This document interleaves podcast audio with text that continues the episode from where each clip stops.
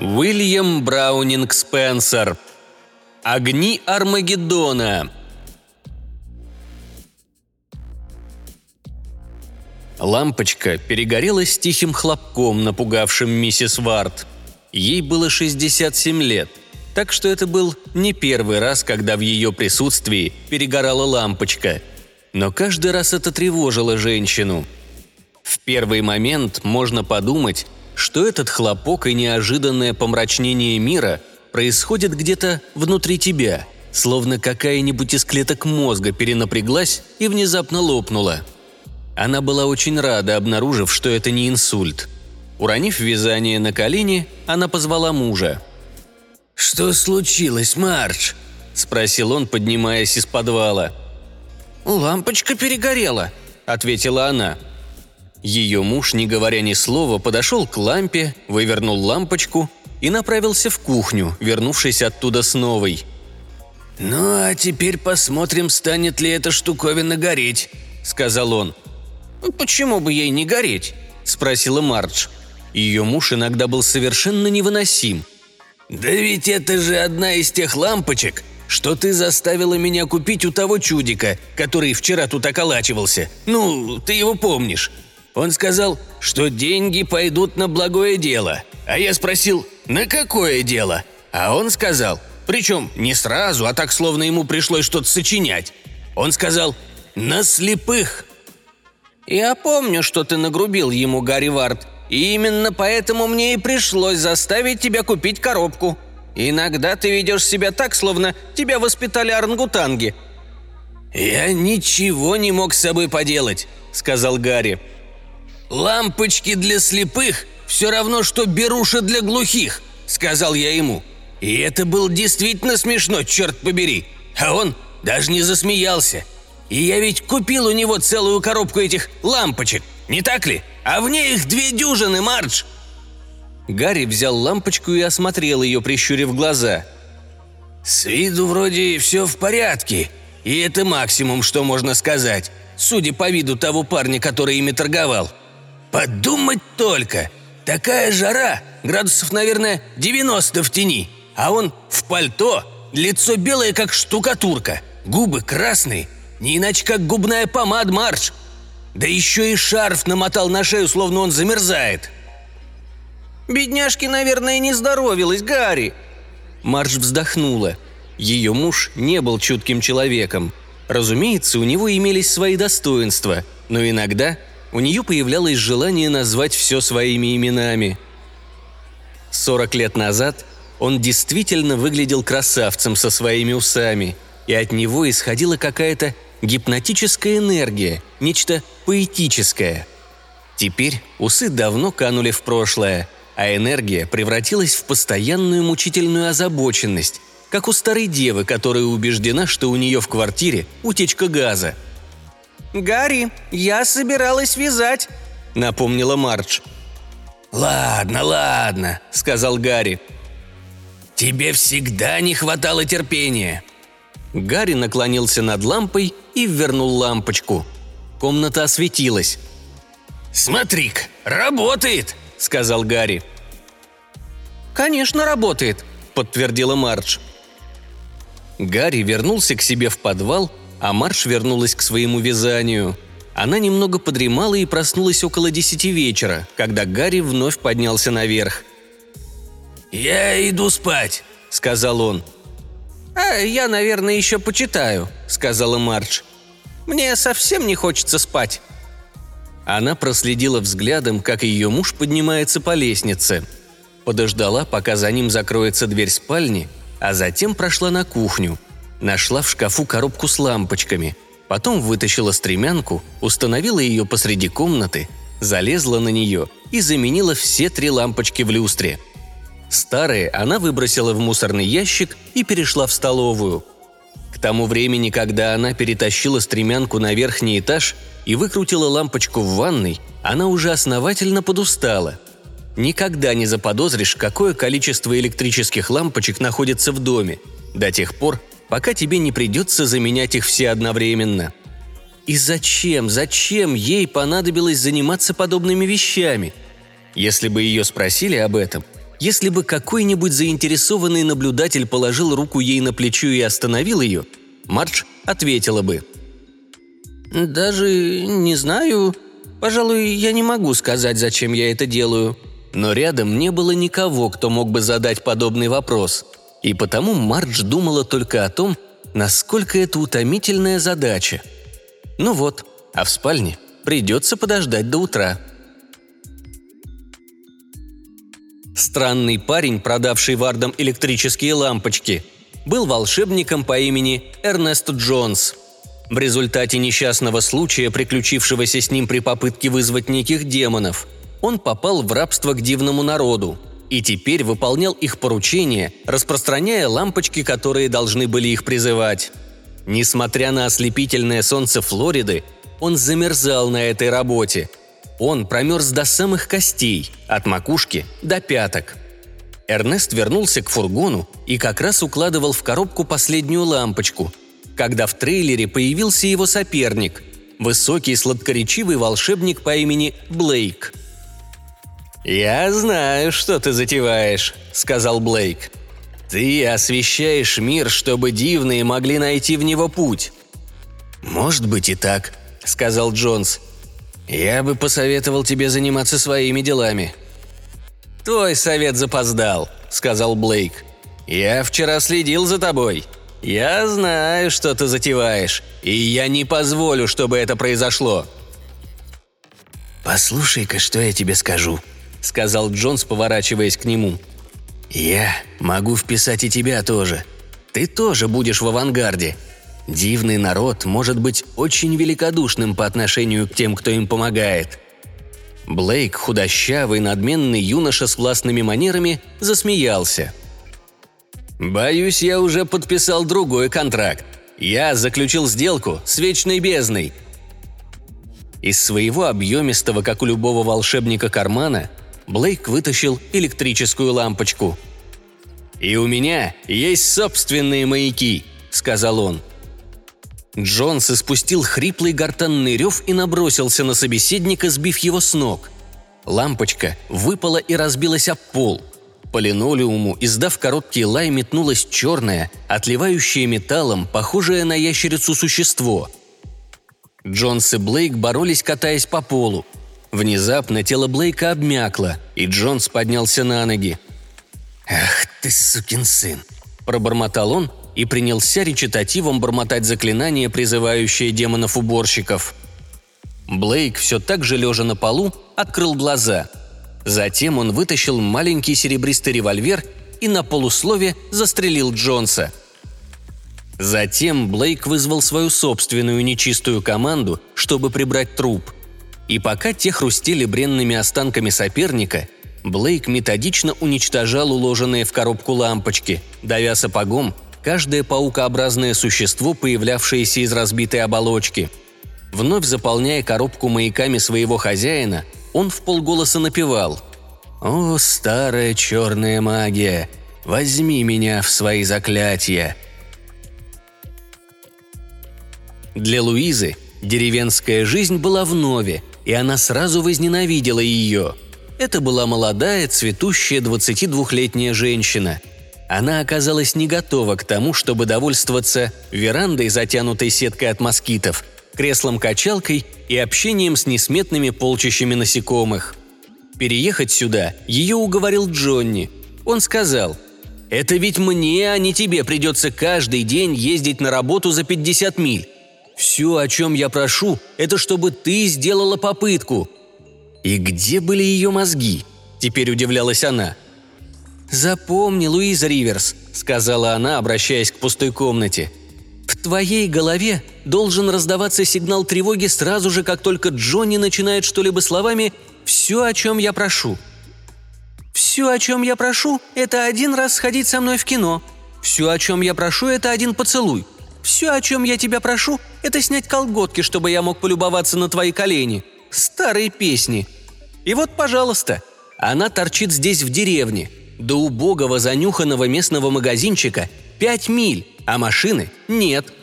К тому же жара стоит такая, что как бы не расплавились темные очки, которые она оставила лежать на стуле на лужайке перед домом. Луиза вышла на дорогу и двинулась по направлению к Вардам, чувствуя, как полуденное солнце, словно бешеный пес, дышит ей в затылок. Варды жили на старой, глубоко вросшей во флоридскую пыль ферме с пальметто по обеим сторонам двери и стареньким пикапом под единственным дубом во дворе.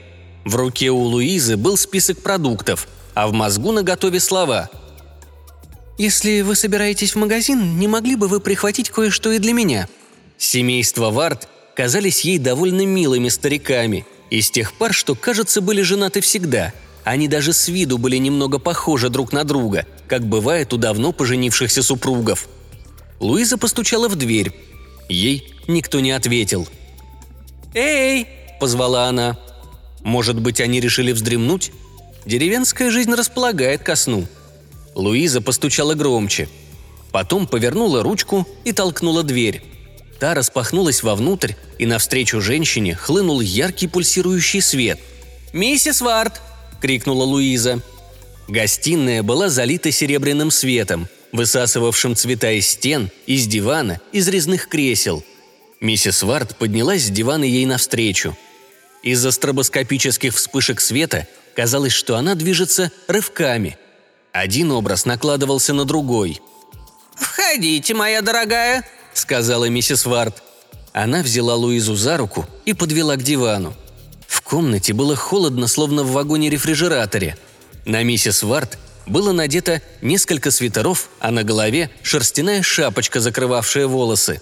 Миссис Варт повернулась и крикнула. «Гарри, посмотри, кто пришел! Это наша соседка!» Луиза посмотрела на верхушку лестницы и увидела мистера Варда. Он начал спускаться по ступенькам, двигаясь немного неуклюже из-за большой картонной коробки, которую сжимал в руках. «Добрый день, добрый день!» – с улыбкой крикнул ей мистер Вард. Как и его жена, он был закутан с головы до ног, чтобы противостоять холоду. Луиза понемногу привыкала к свету. Краткое мгновение, когда ее охватил страх и трепет, миновало, и теперь свет казался ей очаровательно пытливым, словно детские пальчики, застенчиво ощупывающие ее лицо, скользящие по ее рукам, мягко гладящие волосы. «У вас очень светло», — сказала Луиза.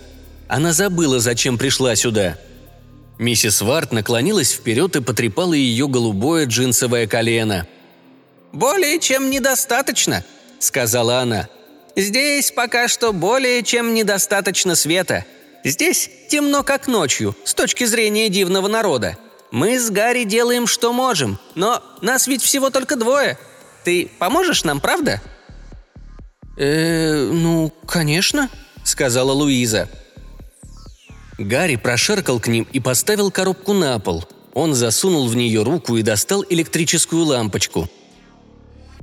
«Моя дорогая, — сказал он и протянул лампочку Луизе с изысканным полупоклоном, словно преподносил ей розу. Луиза была очарована. «О, спасибо!» — сказала она. Она приложила лампочку к щеке. Она была холодной и, казалось, вибрировала. «Прошу вас, когда будете уходить, возьмите с собой всю коробку», — сказала миссис Варт. «У нас их много». «Деревенские жители так щедры», — подумала Луиза. Было уже темно, когда Джонни свернул с магистрали на поворот к Полк-Хилл. Один раз ему пришлось остановиться, потому что жучки-любовники залепили ему лобовое стекло. Их было столько, что он не мог ничего разглядеть. Как ни странно, в брошюрах для путешественников, посвященных Флориде, ничего не говорилось об этих маленьких ублюдках, которые черными тучами висели над автомагистралями, постоянно совокупляясь. Отсюда и появилось их название – эти мерзкие насекомые породили здесь целую отрасль промышленности. Щитки-предохранители от любовников на решетку радиатора, растворитель любовников для лобовых стекол, шуточные стикеры с любовниками, прикрепляемые на бампер. Однако Джонни любил Флориду. Как только может ее любить парень из Миннесоты. Он ничуть не возражал против того, чтобы никогда больше не увидеть снегопада или обледеневшего дерева. И Луиза думала так же – Первым местом, где они поселились, была Тампа, но там оказалось слишком многолюдно, и он уговорил Луизу перебраться в Полкхилл. Здесь была уже настоящая деревня. с коровами, чертополохом и красношеями фермерами с собаками. Джонни полюбилось это место, но Луиза до сих пор была немного удручена переездом. Там по ей нравилось больше. Он свернул возле Уэпплс-драйв и снизил скорость, приноравливаясь к залатанному асфальту. Впереди у Вардов в каждом окне дома сверкал свет. «По какому бы это случаю?» – удивился Джонни. Джонни завернул за угол и увидел свой собственный дом. Свет лился изо всех окон. Вот ведь интересно. Здесь, в деревне, электрический свет кажется ярче. Он уже и раньше отмечал это. Но сейчас, безлунной ночью, это было еще более заметно. Джонни остановил машину и включил зажигание. Идя по поднимающимся ступеньками каменным плитам, он заметил, что свет в окнах словно бы пульсировал. Странно. Посмотрев себе под ноги, Джонни увидел на земле сотни, нет, тысячи бьющихся мотыльков. Некоторые из них были не больше центовой монеты, другие довольно крупными, с бледно-зелеными или желтыми крыльями. Да, насекомых во Флориде хватало. «Я бы на вашем месте не стал туда входить», – произнес чей-то голос. Джонни обернулся и увидел высокого человека в смокинге, дополненном цилиндром и плащом-накидкой, с роскошными усами-щеткой – Рядом с ним стояла девушка в расшитом блестками купальнике и туфлях на высоких каблуках. Незнакомец сделал шаг вперед. «Боюсь, один из моих знакомых допустил небрежность. Джонс неплохой волшебник, но демоном третьего круга он не ровня. Увы, его надули так же легко, как мы с вами могли бы надуть ребенка при помощи спрятанной в рукаве карты или монетки с двумя орлами – Теперь он исчез, съеден, полагаю. Но ущерб уже нанесен. Незнакомец смахнул сладко на большого мотылька и продолжал. «Я Макс Волкернинг, изумительный Макс. А это моя ассистентка, Дарин. Возможно, вам попадались на глаза афиши. Изумительный Макс и его передвижная чудорама. Нет?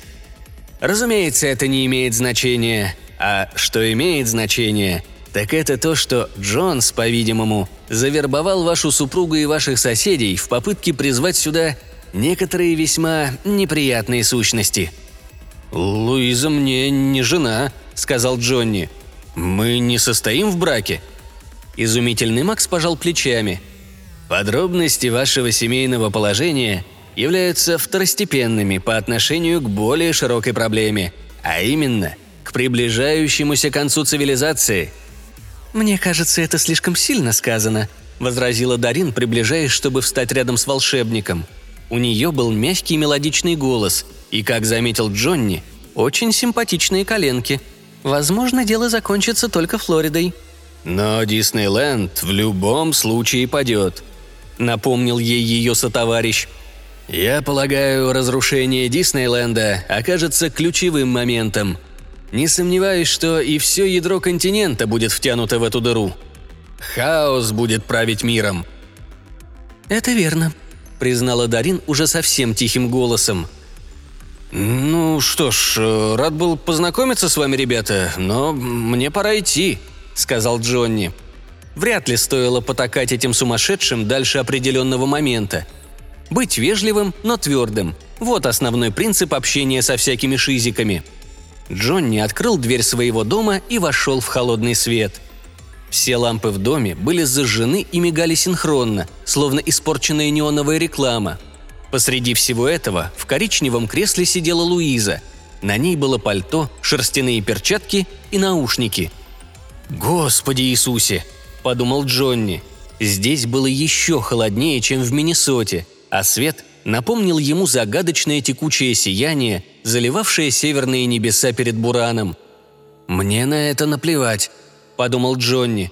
Но в тот самый момент, когда эта мысль промелькнула у него в мозгу, чья-то скользкая холодная рука забралась внутрь черепа и выкрала ее, выгребла мысль из головы, словно это была шоколадная конфета, оставленная без присмотра. «Привет, Луиза», – сказал Джонни. «Ну и светло же здесь». «Да», уже почти», — сказала Луиза, вставая. Внезапно Джонни почувствовал, как ему стиснуло грудную клетку. Он опрокинулся назад, не удержавшись на ногах от резкого рывка. Его выдернуло из комнаты наружу. Дверь за ним захлопнулась. Свет, благословенный свет, исчез, и он тщетно пытался высвободить руки и встать с единственной мыслью – вновь воссоединиться с этим яростным холодным сиянием. «Лучше посиди на нем несколько минут, пока у него не прочистятся мозги», – посоветовала Дарин. Голова болела невыносимо, и Джон отполз в кусты, где его вырвало. «Ну, теперь он оправится», – послышался голос волшебника. Однако Джонни не казалось, что ему может стать лучше. Он перекатился на спину. Большой жук приземлился на его лоб. Он смахнул его и сел. «Боже мой!» Он поморгал, глядя на колени Дарин, нашел в них некоторое утешение и спросил. «Что там произошло?» «Дарин вас заарканила», — объяснил изумительный Макс. «С веревкой она обращается профессионально, и, должен сказать, это оказалось для вас очень кстати. Мы, собственно, уже почти потеряли вас. Я не из тех людей, что любят давать советы.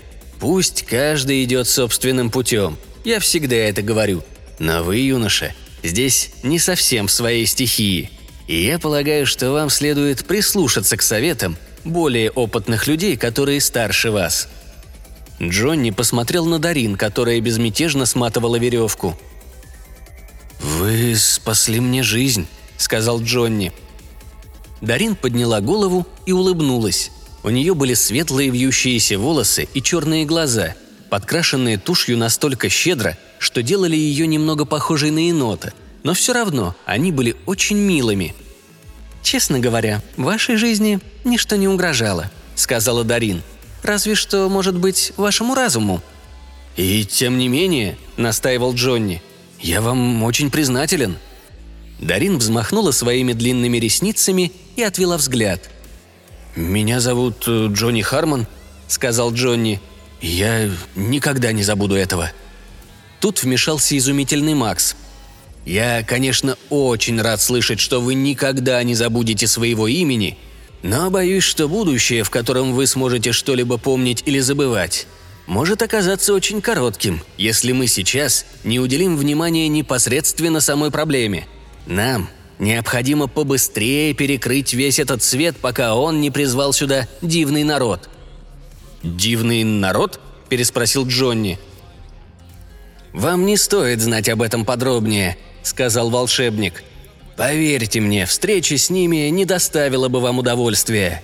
У них будет только один шанс прорваться – Поэтому они подождут, пока свет не станет достаточно ярким, и только тогда явятся.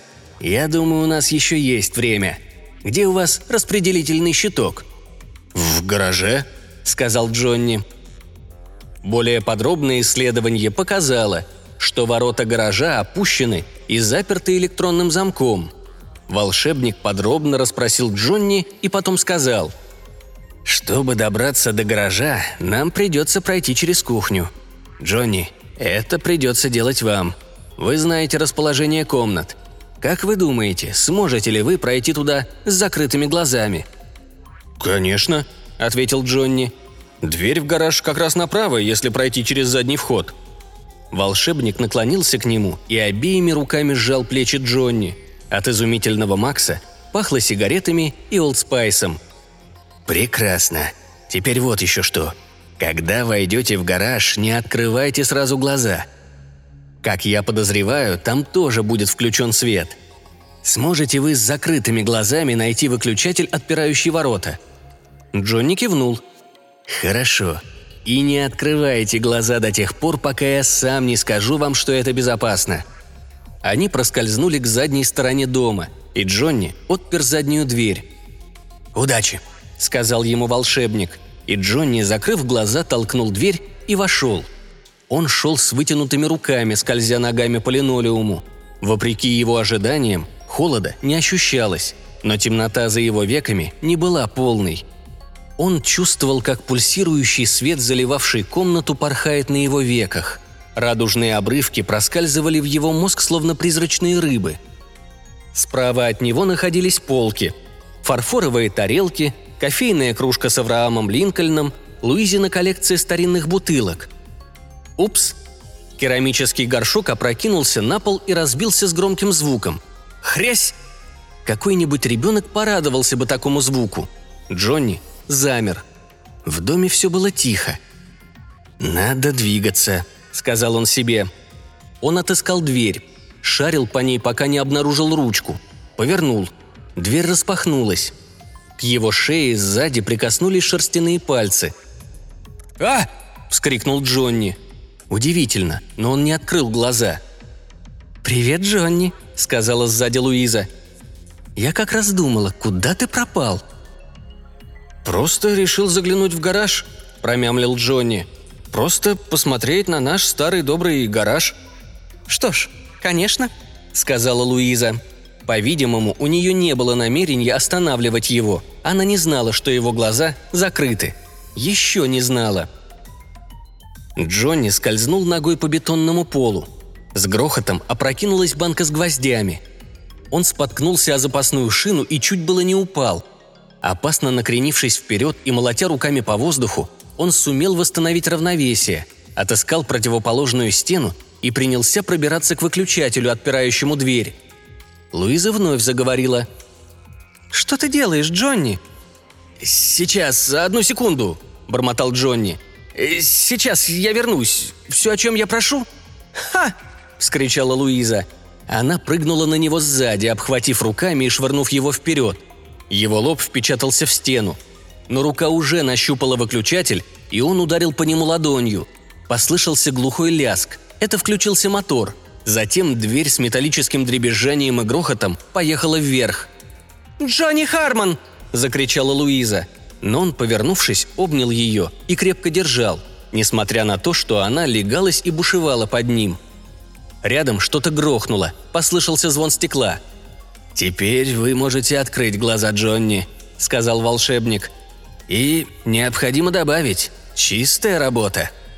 Джонни открыл глаза как раз вовремя, чтобы увидеть, как изумительный Макс с револьвером в руке быстро шагнул на середину гаража. Отбросил ногой осколки разбитого стекла и с удовлетворенным возгласом крепко опустил ногу на нечто, коротко взвизгнувшее нечеловеческим голосом.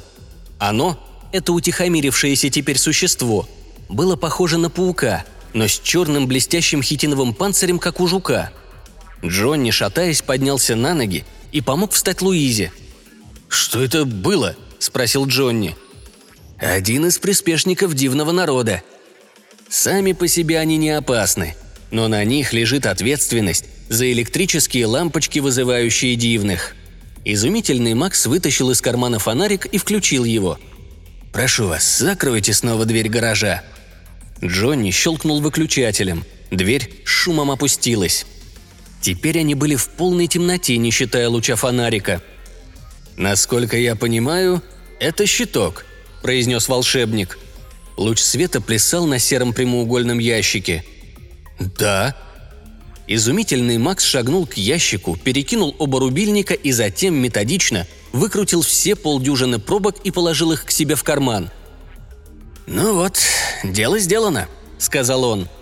Они покинули закрытый наглухо гараж и вошли в дом, погруженный теперь в темноту – Луч фонарика скользнул к двери кухни, обнаружив осколки разбившегося горшка. Голос волшебника в темной комнате прозвучал неожиданно громко.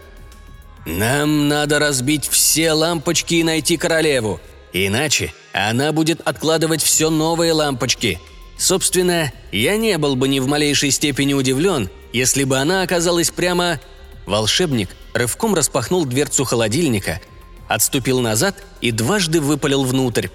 Вслед за звуком выстрелов послышался еще один нечеловеческий вопль.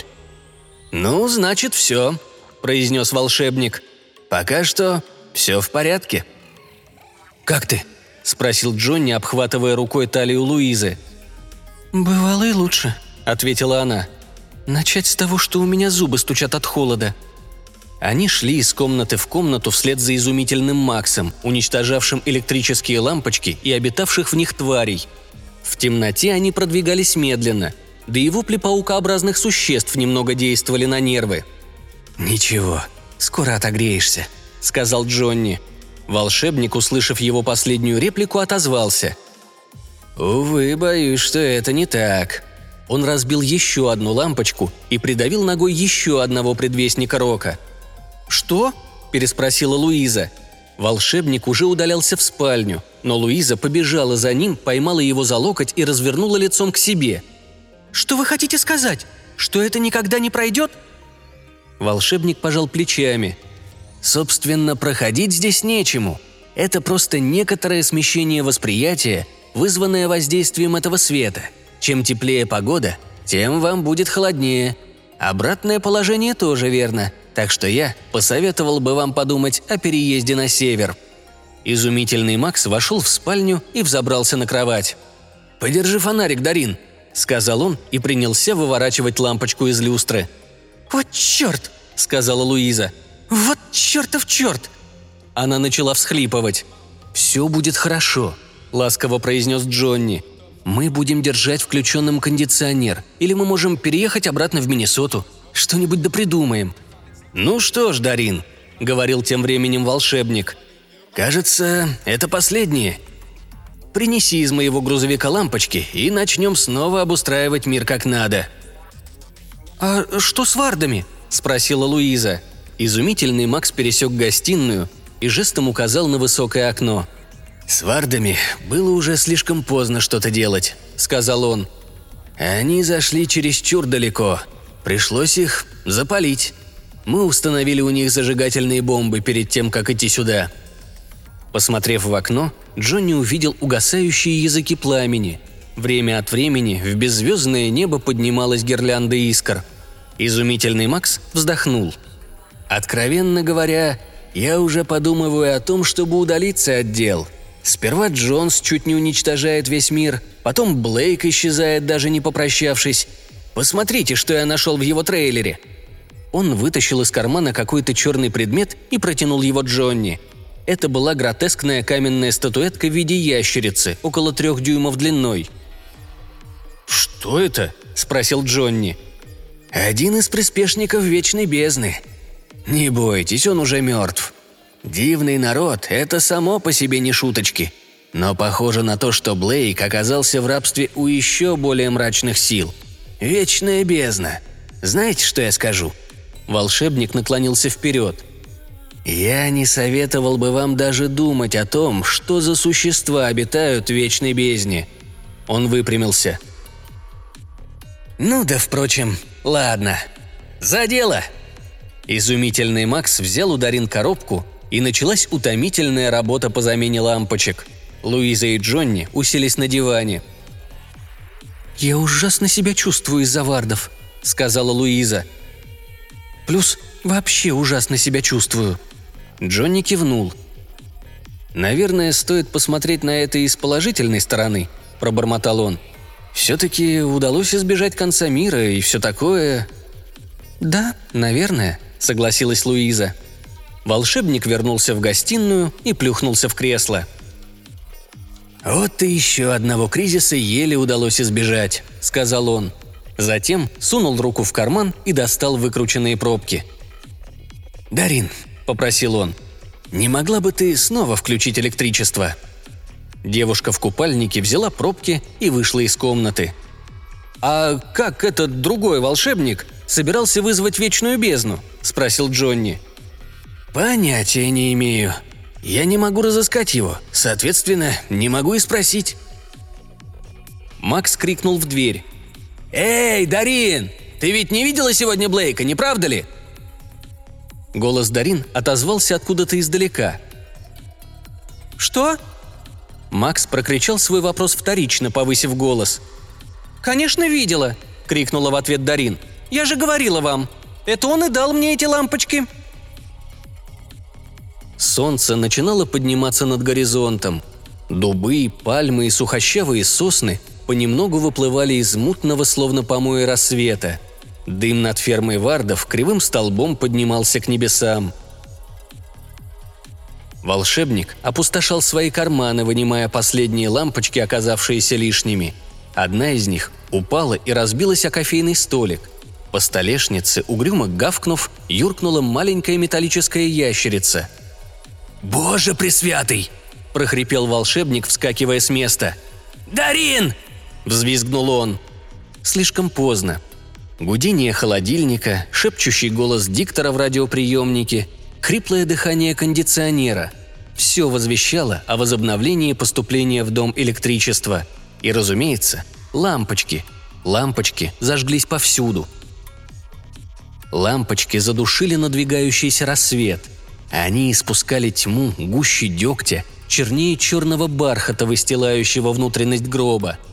Джонни понял, что до сих пор никогда в сущности не сталкивался с тьмой. Существовала темнота безлунной ночи, темнота, лишенной окон полночной комнаты, но рядом с этой новой тьмой они просто терялись. И уже сейчас, хотя это не могло быть ничем иным, кроме его воображения, ведь до их прихода оставалось еще много часов, Джонни показалось, что он слышит первые громовые шаги –